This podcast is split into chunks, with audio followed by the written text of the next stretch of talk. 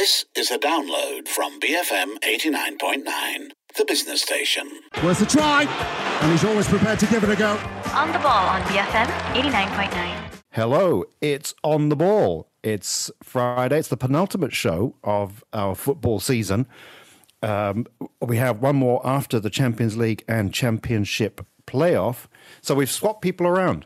So today we have the usual Monday crowd here on Friday. So therefore we have Kishan Sundaresan.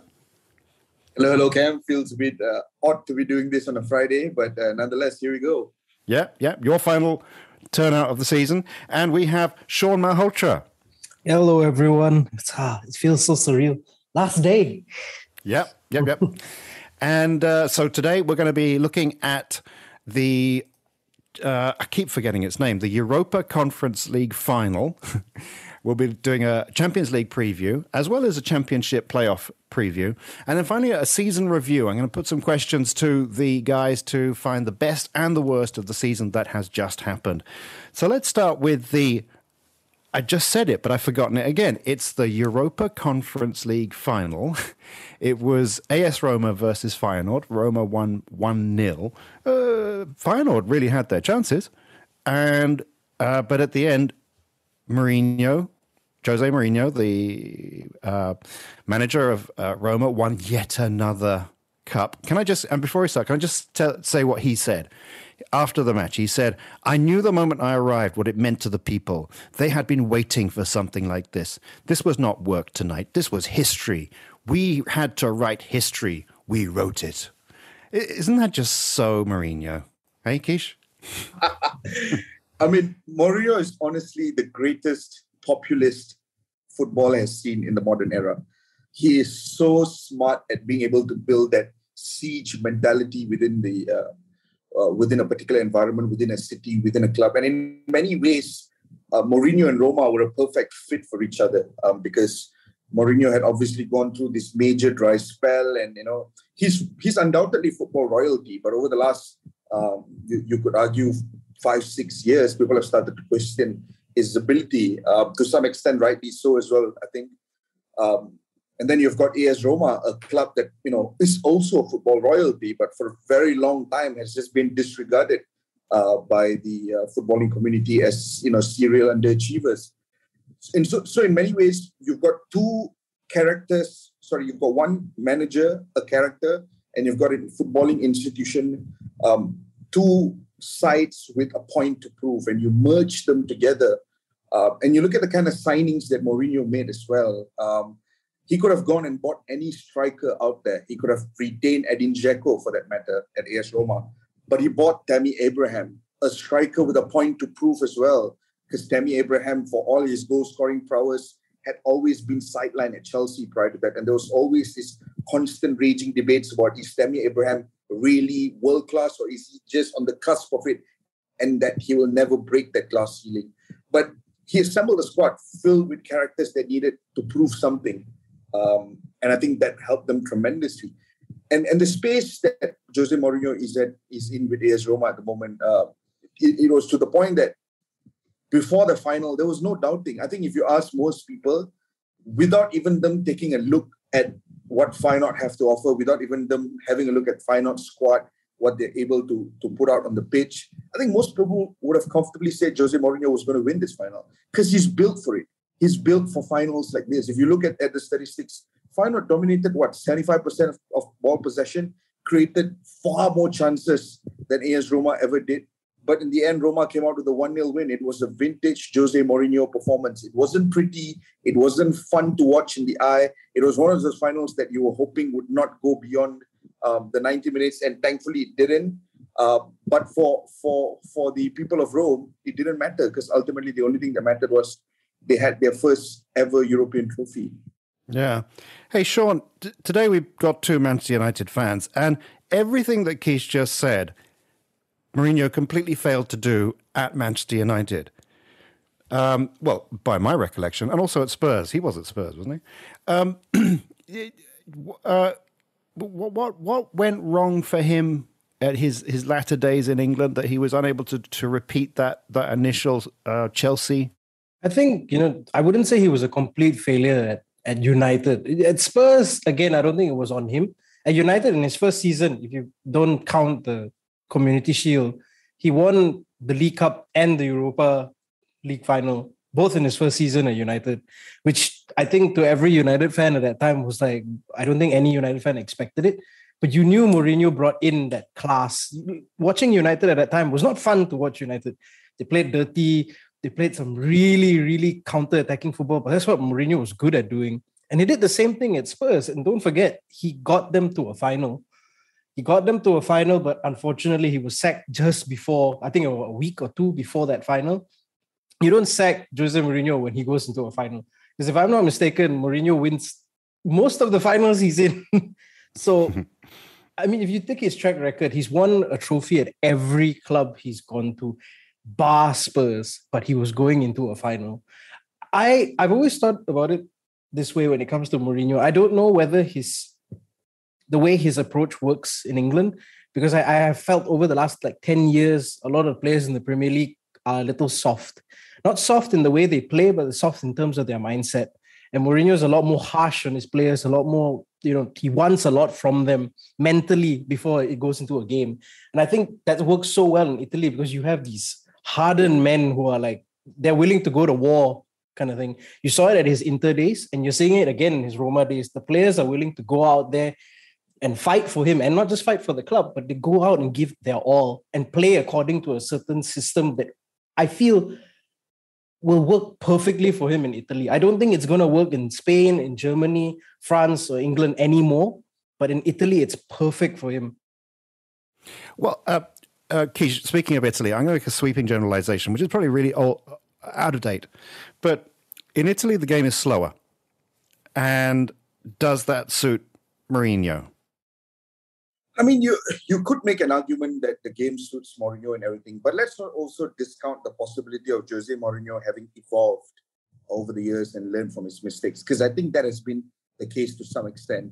Look, in the aftermath of that win in that final, um, there has been, there will be, and there, there will continuously be um, revisionism, uh, revisionism on on Jose Mourinho's tenure as a football manager. People are starting to say stuff like, "Oh, maybe he wasn't the problem at Man United, or maybe you know he was excellent and, and everyone else was the problem." And my problem with that is it dismisses the narrative that Jose Mourinho could have really been a problem at his previous clubs and that he, he could have learned from those mistakes. Case in point, um, there's an excellent breakdown of Jose Mourinho's tenure at Man United, how it all completely crumbled on the Athletic. I think it was published like last year, about a year ago. And this excellent breakdown talks about how his when he came in, he undid a lot of the progressive depart, uh, sports science departments within Man United. He had to shut down those departments, departments that Solskjaer had to rebuild again when he came into United all over again. Um, and Jose Mourinho was very stubborn in his relationship with the players, how he publicly scapegoated Luke Shaw, a player who clearly has talent, but was scapegoated. Even when Luke Shaw was playing well, Jose famously said that, yeah, he's playing well because it's his body, but my brain on the touchline. You know, stuff like that where you undermine your players, your relationship with them completely crumbles. Um, so there was a lot of mistakes that Jose made, and he was somewhat becoming outdated. He was being exposed for his outdated methods, not just in terms of tactics, but also in terms of player relations and all that, right? But the difference was um, after his Man United tenure, he spent some time um, observing how Lille, the French club, um, was being run. I think they had a technical director by the name of Luis Campos. And under Luis Campos, there was this prodigy by the name of Joao Sacramento. He spent some time there. He was impressed with Sacramento, brought Sacramento over to Spurs, um, started to change the way he approached things um, at Spurs. And to his credit, while he did change a little bit of things at Spurs, I don't think it was drastic enough for him to be able to have a successful spell there. I agree with Sean. He should have at least been left to manage that cup final, even if you wanted to sack him. But I think at Roma, you're starting to see a very different version of Jose Mourinho. It's not a 180 degree change, but there's some form of change to his approach on the pitch. I think the team is being a bit more expensive. His relationship with the players are slightly better. Um, he's not. I, I can't remember a season in which he has completely slated uh, or tore into his players. I mean, look at his relationship. look at his relationship with Mkhitaryan at Man United, and look at his relationship with Mkhitaryan at AS Roma at the moment. Um, and and when, when you take all those things into consideration, I think Jose himself has evolved. Um, and I agree with Sean. Do I think that evolution is enough for him to now come back to the Premier League and I don't know, coach a, a big four club or try to win the Champions League? And I, I, I really am not sure. But do I think there is a space in world football for Jose Mourinho at clubs like AS Roma, at, at other clubs across Europe with the same kind of history like AS Roma and the same kind of uh, points to prove like Roma did uh, this season? I, I, I think yes. So there is a space for Jose. Well, I, I, you make a good point there, Keish, but I wouldn't want him managing my team, which is presently playing in the 10th level of the English game. And, uh, and it's all because of uh, what he did to the Chelsea physio. Uh, I think that was just, just, just terrible. Yeah, it's one of those things that gets uh, swept under the carpet often. Um, but it is what it is. Yeah, it's one of those things you have to remember. Yeah. The man's a bully. And in a moment, though, we will be talking the Champions League final here on On the Ball. Is it off the ball? I'm looking at you people, but it's a Friday, and I'm so confused. Uh, on the ball. On the ball. BFM 89.9. Deserves a goal, that. Lovely return pass. Just wide. On the ball on BFM 89.9. It's on the ball, and we have Kishan Sundaresan and Sean Malhotra. Now, Sean, coming up on Sunday is or is it Saturday? No, it's Saturday because for some strange reason, the end of the season will be the championship playoff. But on Saturday will be the Champions League final between Liverpool and Real Madrid. Two real aristocracy. Real Madrid, I, I, I just, I, I've got to point this out. They've won the European Cup stroke Champions League 13 times. And Carlo Ancelotti if he wins this, will be the first manager to have won it four times. And so, Sean, I don't know. Who do you think is going to win? This is a tough one because I honestly thought Real Madrid wouldn't have made it to the final. I really didn't think. I thought Liverpool would definitely make it to the final just based off, you know, how well they've been playing over the last two to three years. And the fact that if you look at the run-ins, Liverpool's had a in my opinion, at least, a lot easier running compared to Real's running. The one thing that I think will will really, really be a huge part to play in this game is which midfield wins over. Whether Thiago and Fabinho are fit enough to play 90 minutes or more in this game. Because if you look at Real Madrid, they have five excellent and fit and ready midfielders in Casemiro, Kroos, Modric, Camavinga, and Valverde. So every time I thought Real Madrid can't do it, they've proven me wrong. They've just gone and like blown me away. I think it's going to be a really close game. You know, I, have seen Michael Owen say that, oh, you know, he thinks it's going to be a, a 3 1 win to Liverpool. It's going to be quite an easy game for them. I don't think so of course, I'm hoping Real Madrid wins on my birthday, but yeah, it's on my birthday. The game's played on my birthday. Hey, sorry, are you a Real Madrid fan? No, I'm just not a Liverpool fan. Oh, okay. Uh, I'm sorry. What am I saying? Yes, uh, yeah, my, my mistake. Yeah. but I think if it's over 90 minutes, I think Real Madrid will win it. But I think if it goes into like 120 minutes or more, Liverpool have shown this season that they've won two competitions on penalties in the FA Cup and the League Cup if it goes beyond that, I think Liverpool have a great chance. I'm hoping for a Real Madrid win, but I think Liverpool will edge it, and I don't think it's going to be a, a, a walk for Liverpool. I don't think it's going to be a 3-1, 3-0. I think it's going to be a really close game. Uh, is this going to be a battle of skill or a battle of will, willpower? Because if it's willpower, then Real Madrid have this one. I, I, I think it'll be a mixture of both. Um, I, I think Sean made a great point in terms of the, that midfield battle. I think the Thiago Alcantara fitness is a real cause for concern. I hope he's completely ready because uh, if he's not, that gives a bit of an edge to a Real Madrid, especially since um, in the last two, I think the knockout games that involve Real Madrid and PSG and then Real Madrid in and Chelsea. I think in both those ties, the midfield was what allowed Real Madrid to crumble over. I know Karim Benzema and all that, you have all of that up front. Vinicius is great, Rodrygo is great, uh, but it was Camavinga that came on and changed the games in both those sides, in my opinion. So that would be a bit of an edge. So Liverpool need Thiago fit. Um, but I think what could potentially decide this final is the battle between Trent Alexander-Arnold and Vinicius. Now, Vinicius is easily Real Madrid most I mean, Karim Benzema is the main goal scorer, but Vinicius is their most potent weapon Um, he's the guy that will drive your attack. He's the guy that will cause you so much of problems. Um, and it's just a little, it's a bit concerning that he will go up against um, Trent Alexander-Arnold, who, for all his you know incredible prowess on the offensive front, um, he has been caught out uh, when it comes to the defensive side of things. If Vinicius played on the right, I wouldn't be worried because uh, know Trent, uh, sorry, Andy Robertson is an absolute monster when it comes to going up and down. I mean, he, and he's great on both sides of the of the flank as well.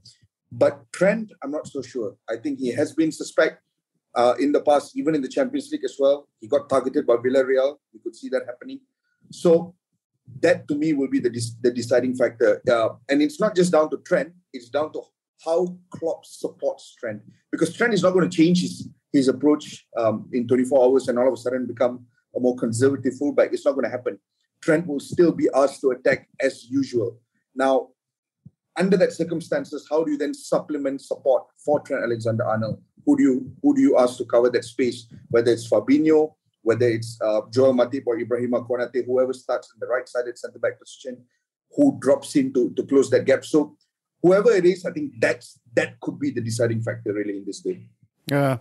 Hey, Sean, I we had uh, on the show the, the other day, we had Giancarlo, you know, Gigi, we call him. He's a central defender for KL. He also ex of um, Swansea City and Spurs and Melbourne Victory. So I asked him um, if he was a defender playing against either Manchester Manchester City or Liverpool, who would he be more scared of? And and he said about Liverpool was that he'd be scared of playing against Liverpool, but he understood what they were doing. And and they do it the whole time. You know, whenever they get the ball and they're in attack, everybody goes forward. Whereas with City, he would be even he would be very scared because he doesn't understand what they're doing. And in a way, Real Madrid, in their kind of like shambolic way, are like that too, because they they only need to play well for ten minutes and they've scored three goals, and and you didn't know what, quite where it came from. Some outside of the boot, uh, Modric pass, Benzema suddenly pops up. It's a goal. uh, I mean, it, it, it, is there something predictable about Liverpool? Do you think that that uh, Real Madrid might be able to just benefit from?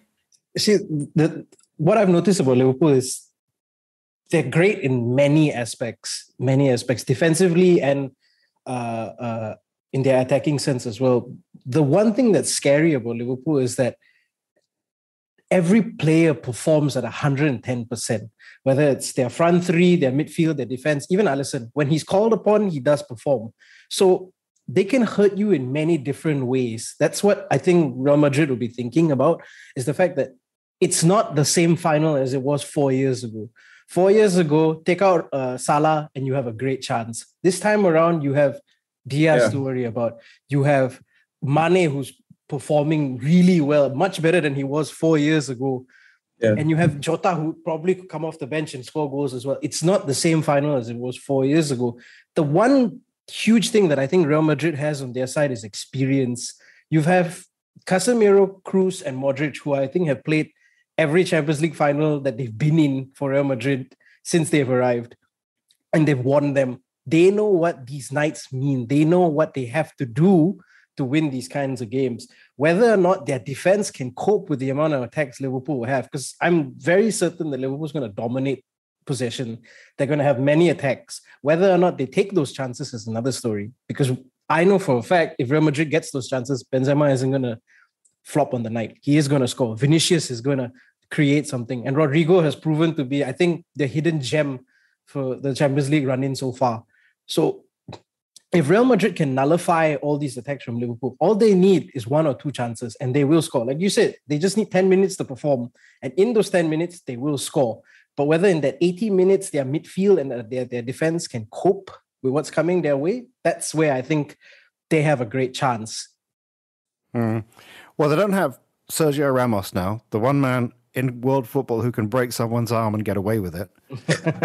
you know, it's a skill. It's a skill. Yeah. Uh, so you two, put, I want you to to make a decision now. Keish, who's going to win? And give me a scoreline as well. Yeah, I'm I'm I'm gonna go with Liverpool. I look, I know Real Madrid are Champions League royalties, um, and and they they've done tremendously well to get past a lot of the hurdles that have been thrown at them this year, um, and they're absolute agents of chaos. Um, you really don't know what to expect out of Real Madrid. You can't you you can't you know predict the shape. You can't predict the game plan because they're very random and they're and they're absolutely chaotic in every game, right? Um, but Liverpool, having had the season that they've had, um, the emotions that they've gone through, especially last week, um, I think they got like an incredible send off at Anfield as well uh, after winning that game, despite losing the title, and and just the wide array of attacking Arsenal available at Jurgen Klopp's uh, hands at the moment. I think I think we're really underestimating what how in, insane that attack is. I mean, Luis Diaz is a guy that was supposed to come in in the summer, but he's there and he's you know taken to it like fish entering water, and he's been ridiculously good.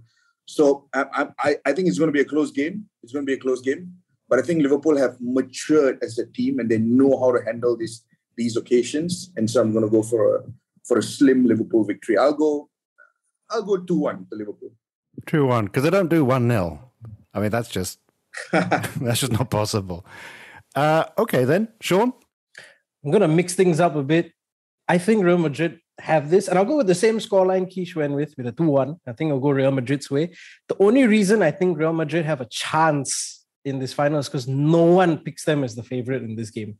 Everyone takes them as the underdog, and they'll they'll happily take it as the underdogs because I think they have a huge incentive. You know, everyone said they couldn't survive after Ronaldo. Ronaldo leaving is going to ruin them when they go forward in the Champions League. This is their chance to prove all the naysayers wrong, and I think big time players, big time competition, this is when they'll stand up and make themselves, you know, legends pretty much. And Benzema for the Ballon d'Or. yeah. Uh, well, first of all, I think 2 1 is statistically impossible in, in this match. It's going to be 4 3. One team's going to go ahead by three goals by half time. Did you watch them? Did you watch the Champions League final between Liverpool and Spurs? It was the most boring final ever. Yeah, but that was Liverpool and Spurs. Ever. This is this is Real Madrid and Liverpool. So I think what Champions League tells you is when you expect it to be a, a, a fiery game, mm-hmm. it just ends up being the exact opposite. Yeah. Spurs, uh, what you tell me? What did Ferguson say? But that was Pochettino's first camp. it was an incredibly entertaining sight. Okay, okay, okay. Okay, look, we got a few minutes though to talk about um, one extreme to the other. A, a, match actually that's possibly more lucrative even than Champions League final, which is the Championship playoff. It's going to be between Huddersfield City and Nottingham Forest, or rather the other way around. And um, this is Bob Holmes's Nottingham Forest. Uh, I, I've seen some of Forest this season, and Keish, I thought they would look really good actually, very good counter-attacking team, and their manager is um, is is an up and coming manager. He's uh, he's got building up quite a reputation. Yeah, Forest. I mean, I've got a soft spot for them for two reasons, right? One is the reputation that they have in English football, um, but also second is because um, there's James Garner there, a Man United player who's on loan at Forest and has done tremendously well. Uh, and it'll be nice to see him, um, you know, go all the way with Forest, right? But the thing is, this is one of those games that's going to be very, very difficult for Forest. And I'll tell you, I'll tell you why, Cam, because there is now when you look at the past meetings between both sides. Um, I think this season alone in the championship, they played each other twice. Um, Forest took one game, um, Huddersfield took the other. Um, I think one of the games was 1 0, the other game was 2 1. So both games were relatively close, separated by a one goal margin only.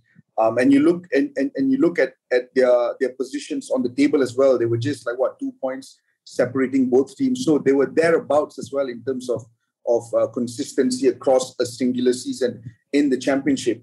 I think what could be a, a determining factor is um, Huddersfield has obviously have obviously had a better late season charge. I think their last defeat was like in March or something. Until now, they've not lost in the last two months. They've not lost a single game of football. They've won and drawn every single one of them. They've stayed unbeaten. Um, they've tightened up defensively as well. They've kept score lines very manageable. Um, that could be an advantage for Huddersfield. But the other thing, there is a lot of pressure on Forest Camp. There is a lot of pressure because this is a team that everybody wants to see be uh, no return to the Premier League. I, I, think at this point, if you were to throw these two teams to anyone, any football fan, regardless of whether they watch the championship or not, everybody bar Huddersfield fans and maybe some other fans who generally don't like Forest would say that they want Forest back because it's the romantic pick. And when you've got such amount of of desire and expectation placed on your shoulders, it can be a heavy thing going into games like this because you've not been in the Premier League for years now, and that's going to weigh on your shoulders. That's going to play in your minds. Whereas for Huddersfield, it's a different kind of game. It's more of an objective game of football. How do we just get the result that we need to to ensure that we return to the Premier League? And something that they just did what two seasons ago, they were still in the Premier League. So, in that sense, I would, I, you know, the, the game is going to be quite difficult for Forest. I want Nottingham Forest to go through as well on a personal level. But honestly, Cam, if you ask me to pick at this point, I would probably pick Huddersfield. Oh, yeah. Somebody's got a dog back there that's, that's clearly a Huddersfield fan. Yeah, yeah. Uh, hey, uh, okay. But Sean, you and me, I think that uh, unlike Keish, our lives are not completely dedicated to football. Uh, and you'd, we'd be forgiven for not necessarily know the ins and outs of how championship teams play. But uh, I mean, do, do you have a preference as to who you would like to win? I mean, it's like Keish said earlier, there's a certain romance about Forest. The, the, the thing that strikes me the most is that I don't know if the newer generation of football fans realize this, but Nottingham Forest are two times Champions League winners. so you would want, you know, this this legendary club, a historical club, to be back in the league. And I don't know how long it's been since they were last in the Premier League. I think it was a small. Never, I don't think they've ever been in the Premier League. I think it was still the first division, wasn't it? Probably, and I wasn't yeah. born yet, so yeah. I would love to see a team that I've not seen in the Premier League in the Premier League. For example, yeah. like Brentford, when they came up, I was I didn't know anything about this club. But when I started watching them play, I was like, whoa, they play some really attractive football. I would want the same thing for Nottingham Forest. And like he said as well, there's a United player there. I will always support a club that has a United player in there and wish them the very best, especially when he's had such a good season. Oh God! And that goes goes throughout the team as well. Don't forget this Forest team beat Arsenal in the FA Cup. Football fans are so predictable. anyway, we're going to move on, but we will be talking about Manchester United quite a bit more actually as we go along. And in a moment, we're looking at a, we're going to be doing a, a review of the season and uh, looking for the best and the worst here on On the Ball BFM eighty nine point nine. What about that clearance off the line? How important did that turn out to be in the end? On the ball on BFM 89.9. And we're back with myself, Cam Raslan, Kishan Sundaresan, and Sean Malhotra. And now we're going to be doing, giving a, a chance for these two, because it's their final show for the season, to, to look back on the season. And um, we're going to give out some awards because I know the world is listening. And uh, this is one of the, one of the, the moments that uh, people are expecting even more than the Ballon d'Or, which is what will the on the stroke off the ball pundits be giving. So I, uh, Gogolin, who who isn't with us today, he he has given his answers already, but I'm going to ask you the questions in a moment. The best player for the season in the Premier League, he says is Kevin De Bruyne. Best manager, Eddie Howe, stroke Patrick Vieira. The best goal was Salah's versus Manchester City. Best game, Liverpool against Liverpool 2, Man City 2. Best signing, Luis Diaz, and the biggest flop of the season, Manchester United. So I'm going to go back and ask you the same questions and, and some others besides. So let's start with you, uh, Keish, with the best player of the season. For me, it's Son Heung-min, Cam. Um, look, I, I, make no mistakes. I am a big fan of Kevin De Bruyne. I think Mohamed Salah has been tremendous as well. Um, you've got Bernardo Silva, who, I think has been incredible at back. Uh, sorry, incredible in, in midfield for Man City. There's a whole bunch of others that probably deserve a shot. But for me, Son Heung-min.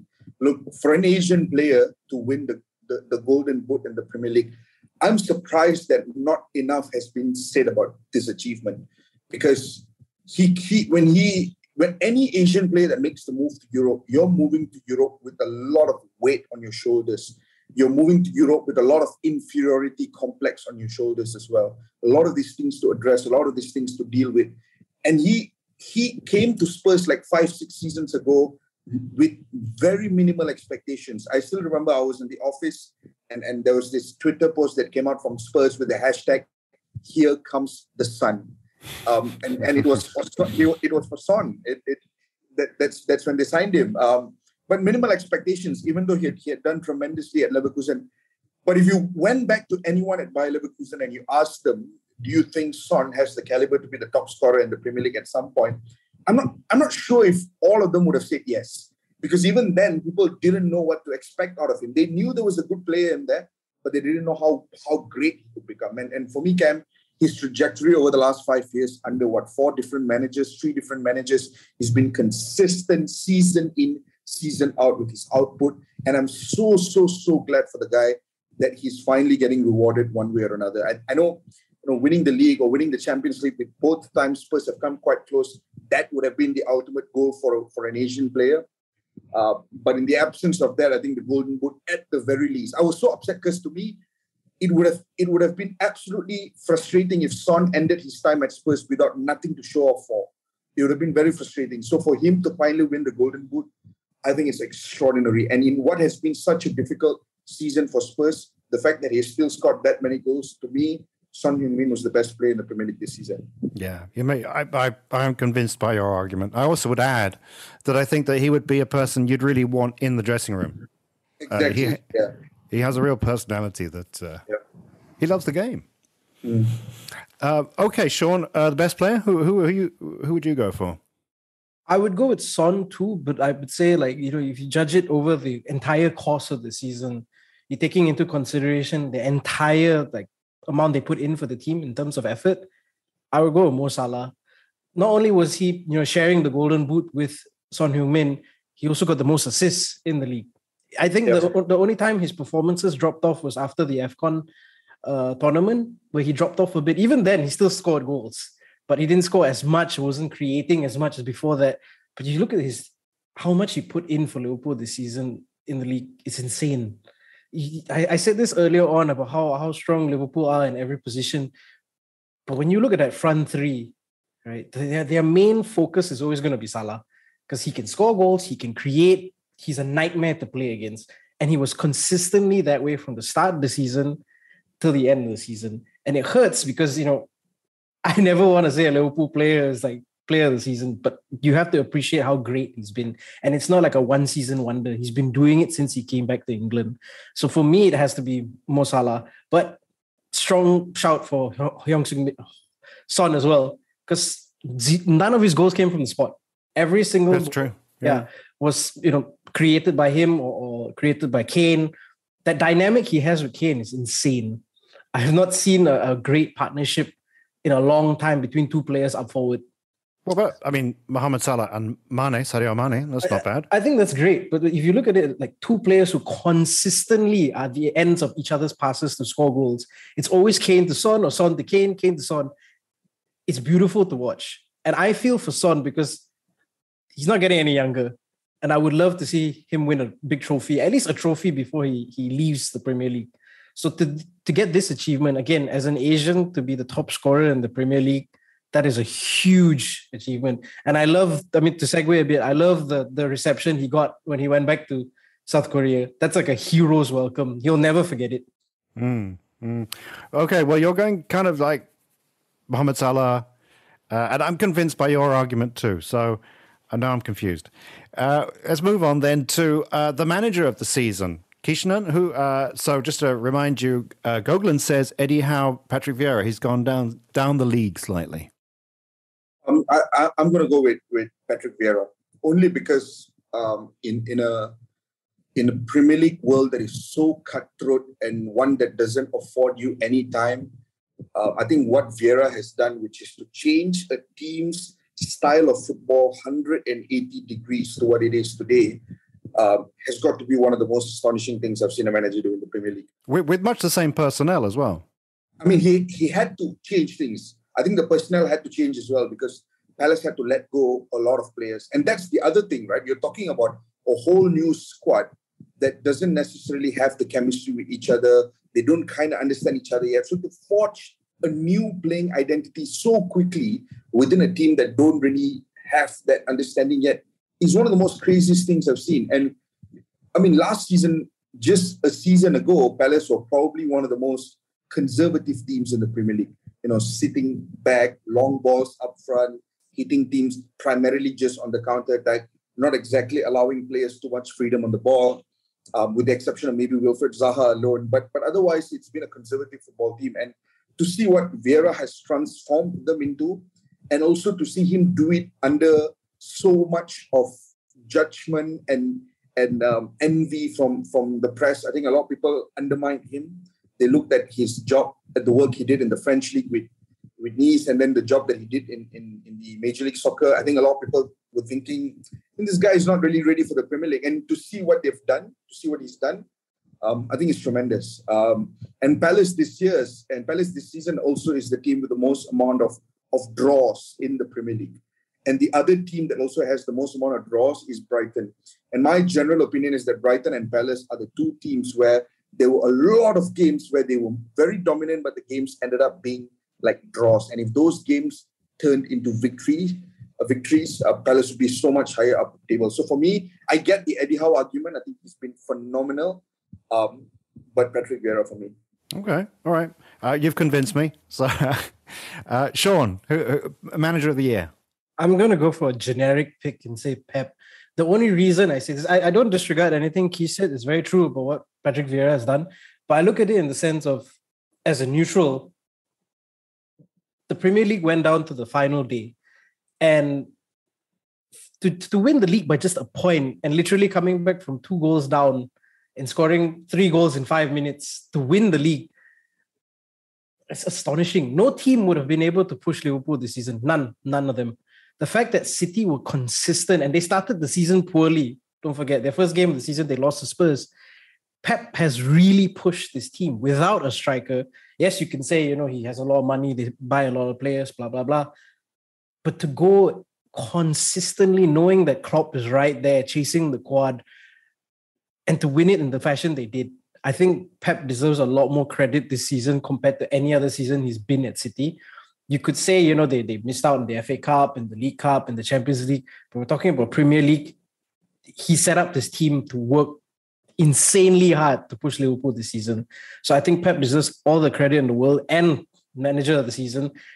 It's between Klopp and, and Pep for me this season. Not just because they were the top two teams, but because they were pushing each other consistently every week. One team could go above the other. You had to look behind your shoulder and that's what I live for when I look at the Premier League. I want to see teams going after each other. Yeah, but if uh, Jurgen Klopp and Liverpool win the Champions League by 4 3, as I predict, uh, with them being three goals down at half time, mm-hmm. and, and I come back and ask you next week, surely you would both say Jurgen Klopp is the manager of the season. Yeah, I would say manager of the season in Europe for sure. Yeah, I, I mean, I, I still think there is a very strong argument for Klopp to be the manager of the season, which is why I don't get the hate that Klopp is getting when he was not he was because he actually won the award, the actual award he won. Mm-hmm. And I don't get the hate that he's getting because I think hate? what who hates who hates Jurgen Klopp? Show show them. Trust, trust me, Cam. a lot of them. A lot of them. Trust really? Me, yeah, which doesn't make sense to me either. Because what he's done with this Liverpool team. Just just a quick one, huh? just a quick one, Cam. To put it into context, Pep Guardiola's Barcelona side the most successful Barcelona season ever is often referred to as the 2008-2009 when they won the first Spanish side to win the treble. That season, they played 62 games in all competitions and they lost seven games. Arsenal's Invincibles in 2003-2004 played what 60 over games as well, and they lost. They were unbeaten in the Premier League, but they lost. Um, I think it was seven games in all competitions. Sorry, six games in all competitions. Um, because they lost three games in the Champions League, two in the League Cup, um, one in the FA Cup. This Liverpool side, Cam, as of now, has played 62 games this season and lost only three games. That is astonishing. And how do you not look at something like that and be absolutely in awe? Like it's something that perhaps Barca didn't do. It's something that us, you know, Wenger's Arsenal didn't do. I mean, ultimately, trophies are the only things that will matter in the history books, I'm sure. But as football fans, I think we can do better than just brush these things aside because these things are still astonishingly difficult to accomplish. Yeah. Because I'm, I'm not a Liverpool fan per se, but Jurgen Klopp to me is. Yeah. You know, he goes kind of beyond football, really. Exactly. Yeah. Uh, uh, well, uh, okay. Uh, uh, let's see if we can get through the list then. Uh, best goal of the season. My memory is not good enough to be able to to conjure this up. I saw Son score something just like last week, which I thought was fantastic. But uh, best goal of the season, Sean, can you remember the far back? I'm going to be biased and say Ronaldo's goal against Spurs. I think that was an outstanding goal. I mean, there were so many great goals this season. But the one that really stood out for me was Ronaldo's goal against Spurs. The way he took it on the volley and went straight into the top corner. That was an outstanding goal. Yeah. That was Uh-huh. my top goal. Okay. Keish? Yeah, I mean, I think over the season, Cam, uh, I think in multiple episodes, I've made my feelings clear about what I think of the Ronaldo signing and why I think, you know, as much as I absolutely love Ronaldo, I, I, I not, I still stand on my ground that I don't think it was the right signing for the club. But you cannot deny purely from a, a moment point of view. Ronaldo's goal in his first game back for United at Old Trafford against Newcastle, that second goal, because on his first game back for Old Trafford, the atmosphere there was something that Old Trafford had not seen in years. There was a real sense of optimism and there was a real sense of just pride going on at Old Trafford on that day. And his first goal was a bit awkward because it was a, you know, bit of a tap in, there was a deflection, and sure. But that second goal, it was almost as if everyone at Old Trafford had been transported back by 10 years to around 2008. Because what you saw with Ronaldo making that late run and getting that late ball from Luke Shaw and him sprinting past an entire Newcastle defense and then smashing it into the bottom corner and then running right to the corner flag. From a, purely from a moment point of view, it was probably one of the most incredible football moment of the season. And for me, that was the best goal of the season. Did you cry? I mean, I, I, I, I mean, I, I, I did not. I did not cry, but Did you, Sean? But- Did you cry? No, no, no. I was emotional. It was emotional.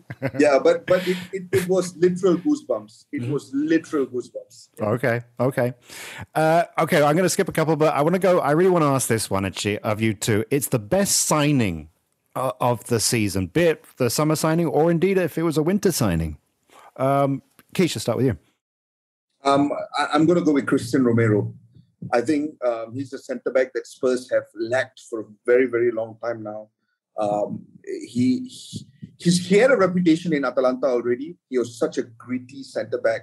Um, has a bit of a nastiness about him, and that's I think exactly what Spurs have been lacking in the defense. There's too many good guys over the years. There's just been too many good guys at, at centre back, and people have been able to drive past them way too easily. From your Eric Dyers to, I mean, I'm a big fan of you know Toby Alderweireld. I'm a big fan of Jan Vertonghen. I love Davinson Sanchez, but I don't think any of them have that bit of nastiness that you need to sometimes just survive in the Premier League to grind out to stop you know incredible attackers. But I think Christian Romero has that, and I think what he's done for this first team this year to me has been phenomenal. There was there were certain games when I watched them and I'm like, wow, like how did some of the other clubs miss out on this guy? Because he's clearly such an exceptional signing. And you've got to give uh, credits to Fabio Paratici, who was the um, sporting director at Spurs, because you know it, it was it was all him. He was the guy that was so adamant about bringing um, Christian Romero, and I think he's been a tremendous, tremendous signing for Spurs. Oh, okay. Hey, uh, so Sean, uh, I'm afraid very briefly, well, who are you all signing apart from Cristiano Ronaldo, of course? I'm going to go with another Spurs player, Dejan Kulusevski. Outstanding, Outstanding, outstanding. yeah. I have nothing else but to say about outstanding player. Yeah, yeah. I'm, I'm really looking forward to watching to see how he progresses and how that triumvirate up front. I think could be really exciting. Um, okay, uh, in a moment though, we're going to come back and we I'm going to give I'm going to give these people the job of being the manager of many different clubs and uh, see what they're going to do here on On the Ball BFM 89.9. It is a fine goal. Fine header, fine goal. On the ball on BFM 89.9. It's on the ball with uh, Kishan and Sean. And now um, we've got the summer coming up. And for some people, bizarrely, the summer transfer season is more exciting than the actual football season, I have discovered. Some people, uh, Kishan, you're nodding your head. You must really, do you really enjoy the, the transfer time? Um, usually no, but this season yes, because there's a lot of changes that's about to happen. Okay, well, I want to ask about the changes that are going to be happening, and I want to talk about some of the bigger clubs and to, to, what can we expect to see in the summer transfer season. And I think we have to start with Manchester United, because Manchester United still got money. They're going to be having a new manager, and they've got a lot of, well, I don't know what we call them, deadwood in the uh, team. So uh, it seems that Ten Hag is not going to be the manager after all. Instead, it's going to be a joint managing between Kishan Sundaresan and Sean Malhotra. The uh, the facts just came through. So I'll start with you, Sean, and uh, you two are going to have to sort out your differences, obviously. Um, but uh, Sean, if, if you were the manager then, and what what would you do? Bearing in mind that a lot of these players, these United players, are on fat contracts for a long time, and you can't necessarily get rid of them. But if you could, what would you? If I could, I mean, of course, I'd kick out a whole lot of them. That's a Yeah. clear thing. But I think the realistic thing to look at is there's a lot of talk about you know the very little amount of money that United are going to have to invest in the team. The great thing is United loaned out a lot of players this season, or should I say the last season, and you're going to have a lot of youngsters back, players that have a chance at playing in the team, which I think should be given the chance. You know, you, you've tried with this playing these senior players who are on fat contracts, and what have they done? They've produced zeros out of tens out of the season. So give a chance to the youth and also bring in experience. I I, I think of the Real Madrid model, which I really like. You have a midfield three of Casemiro, Kroos, and Modric. But if they get Chouameni in in the summer, that's your another three in midfield that they have for probably the next eight to ten years in Valverde, Camavinga, and Chouameni, which I think should be the same model that United go for. You want to bred in, you know, seniority with these these young players, and I- there's a lot that's been said about Ronaldo, but I think if he stays for another season, doesn't play a huge part maybe, but his influence in that team, if you bring in kids into that team, is going to help a lot. I don't think it's going to be a detriment to the younger ones. I think it's going to be a massive boost. Great example is Anthony Elanga. You know, you have the senior figure that is considered a legend in football to look at, and these are the kind of things you need. Whether it's Timber that comes into United, Frenkie De Jong, or whoever, you want experienced players who are young that have a huge future ahead of them that could actually become really good. I'm not looking at, oh, let's get Lewandowski. He's one of the best strikers in the league in the world right now. No, look at players that you can bred for the next five to ten years, maybe. That's what you should be looking at. But you're, you're talking like Arteta's Arsenal project, then. Not really. Arteta's. You see, that's the difference between Arteta's Arsenal project and Real Madrid. Arsenal do not have experienced players. Like, what do I mean by experienced players? I mean playing in the Champions League, fighting for league titles, fighting for trophies in general. Arsenal doesn't have that. Who who in Arsenal's team is is known for that? They don't have that. You know, if you look at Real Madrid, they have winners everywhere, Champions League winners everywhere. Okay. United has that in Ronaldo. Okay, so uh, Keish, so Sean's uh, advocating a kind of mixture of experience and youth. Ten Hag, though, he's used to the Ajax model, and Ajax has a youth machine. He knows what they are like and how they play, but he's he doesn't know anything about these young players at United. Yeah, I mean, there's an exceptional clip of Erik Ten Hag just absolutely losing it at an Ajax player for not tracking back, for not working his socks off. Noah Lang. Um, uh, Noah Lang, yeah, and, and because Ten Hag is, is a big believer in everybody on the pitch, regardless of where you play, you are part of a system, and that means you've got to fulfill certain responsibilities. And when I, when I look at this United setup, to me, there's there's three big issues. One is you need a midfielder by hook or crook. If someone tells me United can only sign one player this summer, it's got to be a holding midfielder. You, you cannot run away another season without a holding midfielder. You need a holding midfielder. But secondly, um, I think United need to sort out the fullback position as well. Uh, especially, I think uh, maybe on the right because I'm not a very big fan of Wan Bissaka. So that will be something that Ten Hag will be looking at. But I think the biggest challenge that Erik Ten Hag has the moment is Ronaldo. And obviously, right now in the press conference, he's been very positive when talking about Ronaldo. But there is there is a reason to be to be cautious when it comes to the Ronaldo discussion. Bear in mind that this is not a player that fulfills the style of play that Ten Hag generally likes. Um, and so, if he can't really fit that system, maybe he's got to play a bit part role. But then again, Ronaldo is also a guy who doesn't want to play a bit part role. He doesn't like playing bit part roles. We've seen how he has sulked um, at Man United when he's been subbed off early on. We've seen how his facial expressions generally change. Um, even when he plays for Portugal, he's always frustrated when he's got when he gets dragged off the pitch.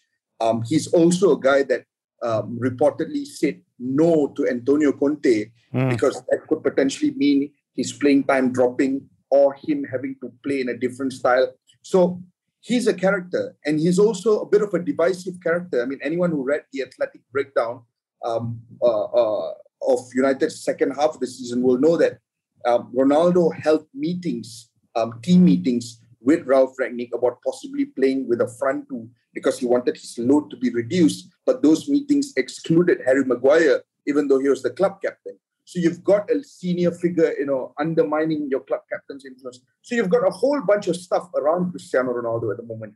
Yes, he gives you goals, but only if you play the way that suits him. And everybody else has got to adjust themselves to that. So I think the Ronaldo conundrum is something that Erik Ten Hag has to address from very early on. And I'm pretty sure the guy is smart, um, and and he he has he probably knows this already, and he's he's probably working on it already. So that is that for me the biggest thing that he's got to deal with going into next season. Yeah. Uh, well, an abrasive Dutchman shouting at stars who earn millions. I'm sure that'll turn out fine.